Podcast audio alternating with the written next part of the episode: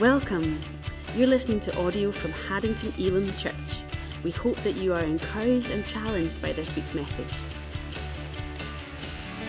Nearing the end of his life, Joshua addressed the nation and he gave them very important instructions about the land that they had entered. Remember, they had all of that 40 years of wandering in the desert, and then they crossed over uh, the Jordan River and they entered the land. Now, this is many years later, and Joshua is nearing the end of his life. And this is the instructions that he gave. And he tells them that the people there had worshiped idols and they had uh, every false and wicked thing, the people that were in the land. The Israelites were, not, were to worship God and only Him. They were told specifically to not marry the people that remained who were to be killed in the first place. When they went in, they were supposed to clear out everyone that was there, and they didn't. But he said, Do not marry the people that are there because they would lead them to worship idols, the same gods that they were told not to worship. And just as a note, because we're going to be talking about worshiping and worshiping idols, worship is the reverent love and devotion accorded to deity an idol or a sacred object. Their ceremonies, the prayers, or other religious forms by which this love is expressed. Two of the Ten Commandments were about this very thing. So, usually, when God says something, and God says something again, especially if He says it a third time, we should pay attention.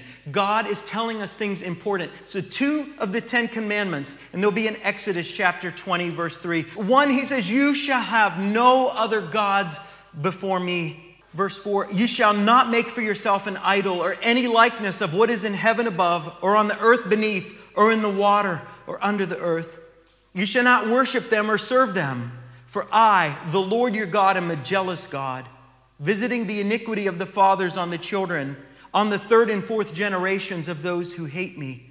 And further down in verse 22 of that same chapter, and the Lord said to Moses, Thus you shall say to the sons of Israel, you yourselves have seen that I have spoken to you from heaven. You shall not make other gods besides me, gods of silver or gods of gold.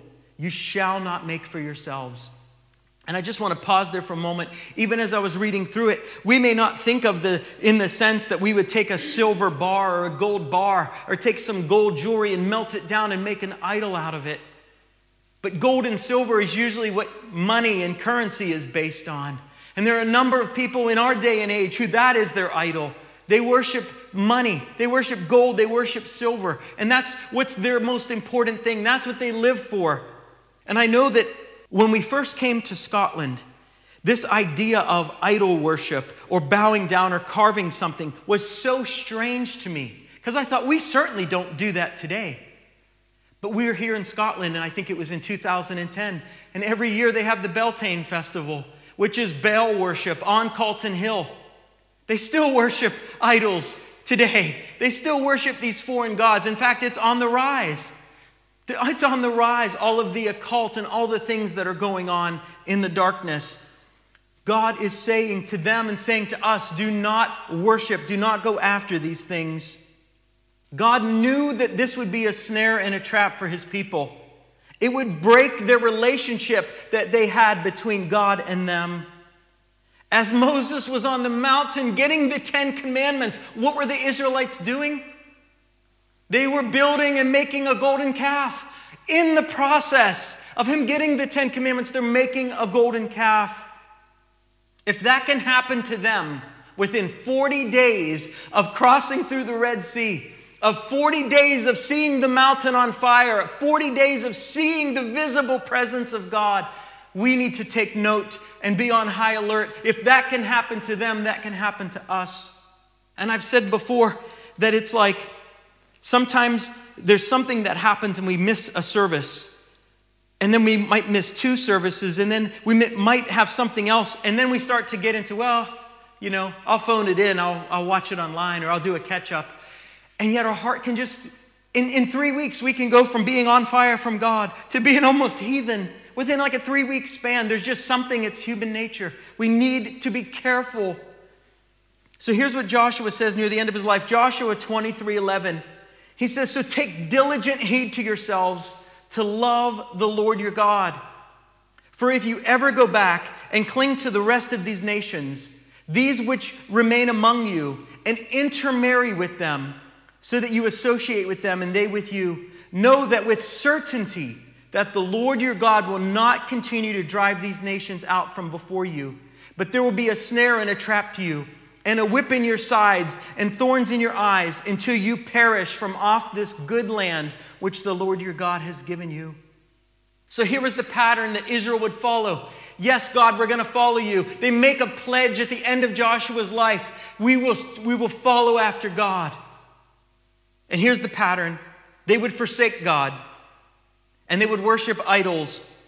Their enemies would subdue them. And then they would eventually ask God for help, and God would help them. And initially, God sent judges. If you look through the book of Judges, God sent judges to help them before they went ahead and asked for a king. Saul was the first king chosen by the people.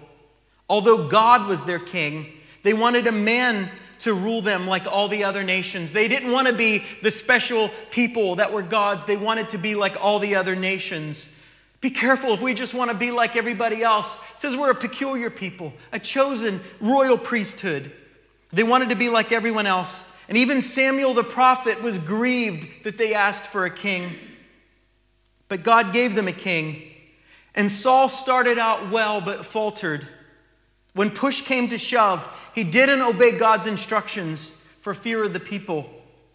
The kingdom was taken from him and given to David, a man after God's own heart, to rule, and he was in the lineage of Messiah. But after David died, his son Solomon became king of Israel. He had promises personally from God that if he would obey all his statutes and laws, that he would have an amazing legacy if he followed God with all of his heart. One of the things David had desired was to build a house for the Lord, but God told him that he would not be the one to build it. Solomon was the one who would build the temple. In the fourth year of his reign, he began to build the first temple. And in 1 Kings 3, God appeared to Solomon in a dream, and he said this to him Ask, what do you want me to give to you? Imagine God shows up in his dream personally and says, What do you want, Solomon? That's what God asks. And Solomon asks for an understanding to rule God's people. He says, I'm, I'm young and I, I need to know how to govern well. This pleased God because Solomon didn't ask for long life, he didn't ask for riches or the lives of his enemies, but asked for discernment to know justice and how to go- govern God's people. So God gives Solomon wisdom from heaven and deep understanding. God also would remind him to follow after him all of his days. As the wisest man that ever lived, he would definitely know what the law of Moses said regarding marrying women and worshiping their gods that were from the nations around them. It would not only harm him and his God given legacy, but would bring disaster upon all of Israel. Sometimes we make poor decisions that not only affect us, but our loved ones as well. We make decisions that affect even the wider church family. His falling away from God and not following the Lord would cost Israel very dearly. Last week I talked about pressing onward to run the race. It does no good if you only run nine tenths of the race. You can't run a marathon and, and finish at the 25th mile. You're disqualified. You have not finished. You have to cross the finish line. You have to do it within the rules. Many of the kings of Israel started well, but they did not finish the race. Their hearts grew cold and disobedient later in life. May we press onward to win the prize. And so here's our scripture reading today in 1 Kings chapter 11. I'm going to begin in verse 1. These verses are a tremendous warning for us. In the scripture reading today, I said, Is it a promise? Is it? It's one of the things, is it's a warning for us. Verse 1 But King Solomon defiantly loved many foreign women, the daughter of Pharaoh, women of the Moabites, Ammonites, Edomites, Sidonians, and Hittites. They were the very nations of whom the Lord had said to the Israelites, You shall not mingle with them, neither shall they mingle with you, for surely they will turn your hearts after their gods. Yet Solomon clung to these in love. He had 700 wives. princesses, and 300 concubines. And his wives turned away his heart from God. No reason that he needed to have that many wives and concubines. Verse 4 For when Solomon was old, his wives turned his heart away after other gods, and his heart was not perfect or complete and whole with the Lord, as was the heart of David his father. For Solomon went after Ashtoreth, the goddess of the Sidonians. And after each of these, I'm just going to give you a little background as to what these gods or goddesses were that he was worshiping. Asherah was represented by a limbless tree trunk planted in the ground. And it makes me think of the Native American totem pole. Those of you that are familiar with that, it's just a big pole and it has all kinds of stuff carved into it different eagle faces and different things. It's a limbless tree trunk that was people worshiped. The trunk was carved with symbolic things representing the goddess. Because of the association with carved trees, the places of Asherah worship were usually called groves. And one of King Manasseh's evil deeds was that he took a carved Asherah pole that he had made and put it in the temple. She was considered the moon goddess and was often worshipped as a counterpart of Baal, who was the sun god. So she was the moon goddess, he was the sun god. Asher was also worshipped as the goddess of love and war. It was noted worshiping her for its sensuality involved ritual prostitution. The priests and priestesses of Asherah practiced divination and fortune telling. God strictly banned them from worshiping this idol. The law specified that a grove of trees was not to be near an altar of the Lord. And despite God's clear instructions, Asherah worship was a constant problem in Israel. Later, Jezebel made Asherah worship even more prevalent, even employing 400 prophets of this so called God on the royal payroll. The sacrifices to her were obscene. And after Milcom, so Asherah, and then he went after Milcom, the abominable idol of the Ammonites. Milcom was the Ammonites' chief state god, parallel to Yahweh in Israel. Given that the Bible refers to him as having been worshiped by people in Jerusalem, it's possible that he was also a native rather than a foreign God in Israel. So God tells them specifically don't marry them, don't intermingle with them. They will be a trap and a snare to you. And here he's starting worshiping these other gods. Verse 6 Solomon did evil in the sight of the Lord and went not fully after the Lord as David his father did. He didn't completely abandon worshiping God. He just made him one of the gods that he worshiped. Friends, we cannot have a divided heart. The warnings in Scripture if God be God, follow him. Remember Elijah with the showdown with the prophets of Baal? If God be God, follow him. If Baal be God, follow him. Just choose. Don't be on the fence, just choose. God does not want us to have a divided heart. God does not want us lukewarm, it says in Revelation. He'll spew us out of his mouth. God wants us to be undivided in our devotion and loyalty to him. Joshua even said, As for me and my house, we will serve the Lord. Friends, God is all in on us. We need to be all in with him, wholeheartedly following him. Isaiah 46 9, God says, For I am God and there is no other. I am God and there is none like me. God's not going to share us. He said, I'm a jealous God. He's not going to have us worshiping idols or doing what we want and trying to also worship Him. Continuing on, verse 7, again, this is a warning to us. And Solomon built a high place for Chemosh, the abominable idol of Moab on the hill opposite Jerusalem. And we've been there. And he built this thing on the Mount of Olives. So you could stand from uh, the, the place in Israel. You could come down from the temple and look east to the Mount of Olives. It goes down the big valley and up. And he built a high place there to Chemosh. Chemosh was of the same nature as Baal. On certain occasions, a human sacrifice was considered necessary to secure his favor. Solomon is said to have built a sanctuary to him on the Mount of Olives, which was there until the reforms of Josiah. This decision by Solomon made the worship of Chemosh a part of the idolatry of Israel for 400 years. So, friends, it's that thing, and we'll look at the progression that Solomon made. It's that thing that we need to be aware of. Because, like I said, this sounds like, oh, this was hundreds of years ago. This was thousands of years ago. No one certainly does that today. And continuing on, and he says, and for Moloch, the abominable idol of the Ammonites, the worshippers of Moloch were made, ha, made to have their children pass through the fire from Moloch. It was child sacrifice. They had their kids go through the fire to get the favor of this God, a kind of consecration. The children were killed and burned. This was the whole point of it was human sacrifice. How had the once great nation, God's very own people, sunk so low that they would offer their children on an altar to a pagan God? Friends, this is scary stuff. This is a warning. Verse 8, and he did so for all of his foreign wives who burned incense and sacrificed to their gods. Warren Wiersbe says this, and let's look at the progression that Solomon went through. Solomon's compromise wasn't a sudden thing. For first, he gradually descended into his idolatry. First, he permitted his wives to worship their own gods.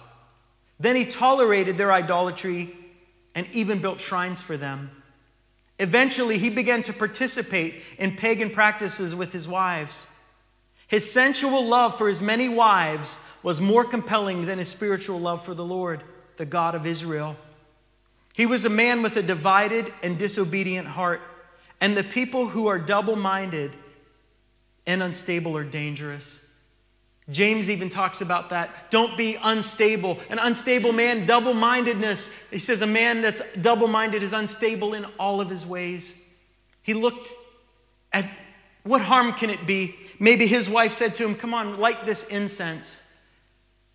Seems innocent enough. And what a slippery slope. And we've seen over the years things that seem so insignificant and so simple, what a slippery slope that they lead to.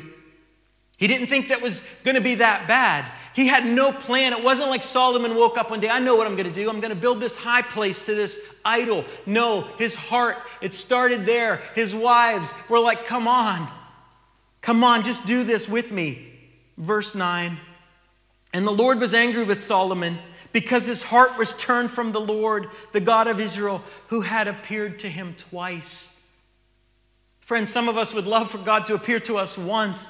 God appeared to him twice and said, Follow after me. Like it's almost like God saying, I want to do this for you, Solomon. I want to have this, this um, heir of yours on the throne, like David. He said to David, You will never stop to have someone on the throne, all the way and through to Messiah, that his, his royal lineage would be there. God gives Solomon every single thing he needs to succeed.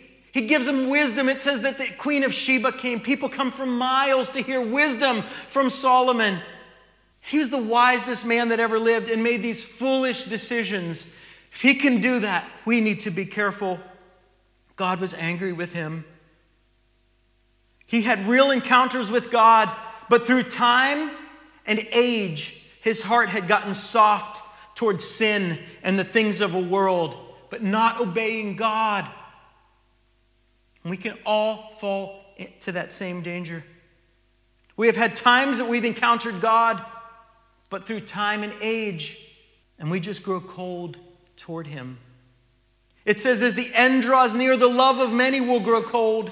Let us hold fast to our faith. The Bible says, Hold fast to the confession of your faith without wavering. We are to love the Lord our God with all of our heart. Verse 10 And he commanded him concerning this thing that he should not go after other gods, but he did not do what the Lord commanded. God knew that marrying these, these foreign wives would be a snare to his people. He knew what the ramifications would be. He warned them many times to not do this thing. Israel suffered greatly because they wouldn't wholeheartedly serve God. They seemed to always want the best of both. They wanted to walk the fence. They wanted what God gave and all the benefits, but they didn't just release and destroy the idols that were a snare to them. Friends, we can do the same. We have all the benefits of God. We have eternity. We have salvation that's waiting for us. But we won't turn our back on those things of the world, and it's dangerous. He alone is worthy of our worship and our devotion. Verse 11 Therefore, the Lord said to Solomon, Because you are doing this and have not kept my covenant and my statutes, which I have commanded you, I will surely rend the kingdom from you and will give it to your servant. Doesn't even say, I'm going to give it to your son. I'm not going to give it to your grandson. I'm going to give it to your servant. That's rending. God's torn it from him like he did with Saul. And it's so interesting is you have Saul, who was not so good, started well and faltered. And then you have David, the man that God chose and brought in, who did everything that God commanded had his heart open before God. And then here's Solomon, who instead of continuing on like David, end up being more like Saul at the end of his life. And friends, I know that I want to, not to point you out, Doreen, but I want to be like you, Doreen. I want to be in my 80s and I'm still running after God. I'm not wanting to just sit in a rocking chair and just wait for the angels to come visit me. I am, I want to, as my friend used to say, I want to die with my boots on. I want to be doing something for the kingdom of God. I want to be pressing on. After Solomon died, the kingdom would be divided for good. Israel and Judah split, they're still not together. They would go on to see the temple burned. This temple that he worked so hard on, it burned. It got taken over and they burned it to the ground. His people were dragged away as captives. And they struggled for hundreds of years, if not thousands of years. The idol worship he took part in would be a constant snare to the people. They broke many of the covenants to keep the commandments of God. It may seem like a small thing, just burning a few incense to, to some God, some God of his wife, but it had devastating consequences. The enemy will always minimize sin and consequences always will say it's not that big of a thing. There was a progression to the downfall of Solomon. It didn't happen one day, it didn't happen overnight. His heart became divided. We too need to be careful that we don't have a divided heart. As I said, God is all in on us. He gave it all and held nothing back. Friends, I encourage you go all in on God. Follow him with all your heart, with no division, no wavering, no wondering, all in with God. Worship him with all your heart, all your mind, and all your strength. And in closing, just one of the things we want to do this year at the beginning as we went into a time of fasting, we want to dedicate and consecrate ourselves to God and God alone. That's what we're after this year. Again, He's the only one worthy of our praise, our adoration, and worship. Jesus said that the Father seeks those who worship him in spirit and in truth. As we get closer to the end, may we be closer to God than ever before. I want to go out with my boots on. I want to be closer to God at the end than I was at the beginning. I don't want to grow cold, and that's on me. I have to follow after that, I have to maintain that. May we live carefully to finish well and not let our hearts or love grow cold and it's a danger that we can all fall into. Solomon blew it at the end. And you could read about all of his accomplishments to here, but all that matters is he blew it at the end. He, he went the 25 miles and, and I'm out. He blew it at the end. Friends, we need to go and get to the finish line. He allowed his many wives to draw his heart away and I would say, even young people that are here, don't let anyone draw your heart away from God. No one is worth it. Let us hold fast to our faith without wavering. Let's pray. Thank you for listening. Please tune in next week for another inspirational message. If you're in the East Lothian area, visit us online at haddingtonelimchurch.com for information about how you can join us for our weekly Sunday services.